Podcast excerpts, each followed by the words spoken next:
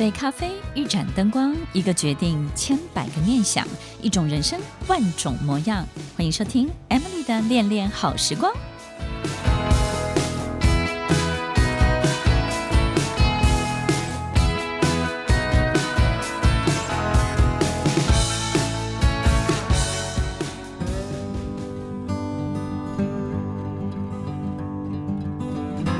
收听《恋恋好时光》，我是 Emily，在每周六晚间八点到九点，与您在空中共度美好的时光。上帝会给我们许多的考验，也许我们在最开始的源头那个初衷，并没有打算卷入这么大的漩涡，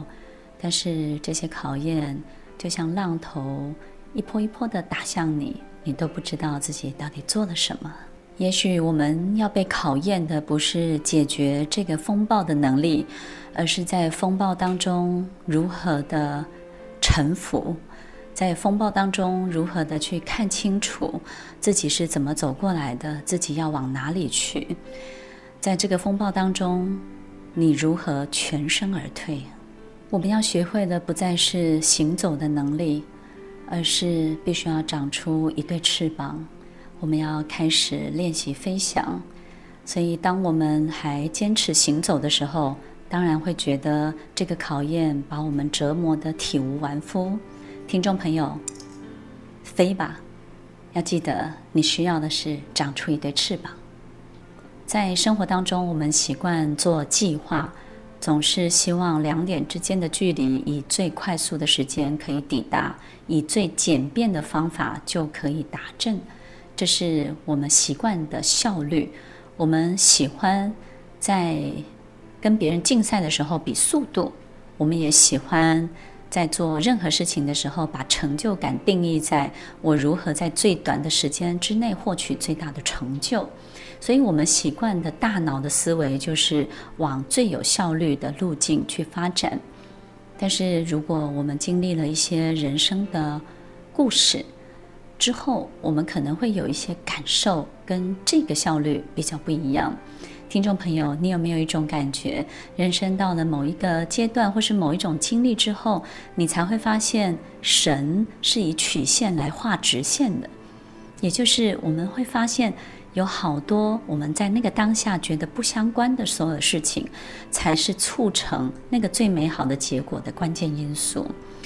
以曲线画直线，这是一个很特别、很特别的想法跟概念。这也是我在经历了一些事情之后自己特别的感受。当我看见一个人，我发现呢，他在做很多事情的时候，心里有相当多的这种顾虑、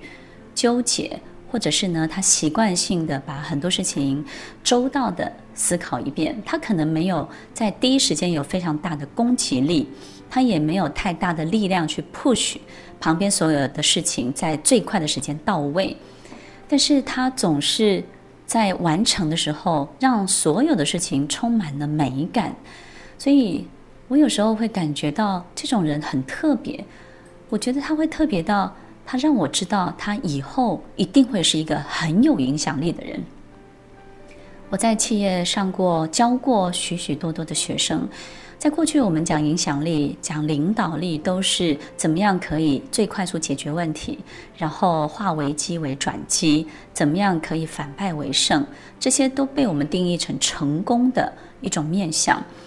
我们以为这样的人就是有领导力，就是有影响力，或者是能呼风唤雨。但是在我的感触感受里面，哪怕是一个十几岁的孩子，我都会知道他以后一定是一个很有影响力的人，因为我发现他在做的每一件事情都是以曲线来画直线，也就是呢，他愿意用更多的时间去等待一件事情的熟成，这是第一个我发现的征兆。第二个呢，我看见了他为很多很多人着想。在这里面，他想的不是只有他，所以呢，他宁可走更多的弯路，让更多的人参与的其中的人，在这个过程当中呢，是非常良好的感受的，顾虑到他们的许许多多的这种心情，而以曲线画直线，这是一个很重要的一个过程，就是利他。我们发现以曲线画直线的人呢，他会把事情做得再更大一点，也因为这个事情更大了，他牵扯的人就更多了，就有更多的人可以在这个巨大的计划当中得到他更多的好处。所以，当一件事情只为了一个人的时候，它的影响力当然就很小。但是如果这件事情 involved 影响的人是非常非常多的，但是也因为这个曲线。成就了让更多的人在这里，在这个计划当中去取得他们需要的这种利他的概念，这种服务更多人的这种概念，我觉得这是上帝非常非常巨大的精密的计划。这不是靠我们一个人的力量可以成就出来的，但是却能够靠这一个有影响力的人，而这个有影响力的人，他的思考有一个非常特别的关键的征兆，就是他以曲线来画直线。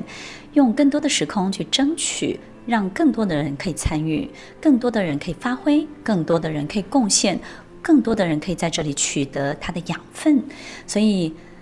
以曲线来画直线不是一件坏事，也会让所有的事情在最后的结果当中变得更美好。而这个更美好，不是只有服务到他自己，他可以服务到更多更多的人。万事万物互相效力。在这个巨大的精密的计划当中，没有任何一个人是主角，但是呢，这个起点、这个源头，必须要是一个以曲线来画直线的人哦。听完今天的节目后，大家可以在 YouTube、FB 搜寻 Emily 老师，就可以找到更多与 Emily 老师相关的讯息。在各大 Podcast 的平台，Apple Podcast、KKBox、Google Podcast、SoundOn、Spotify、Castbox，搜寻 Emily 老师都可以找到节目哦。欢迎大家分享，也期待收到您的留言和提问。我们下次见，拜拜。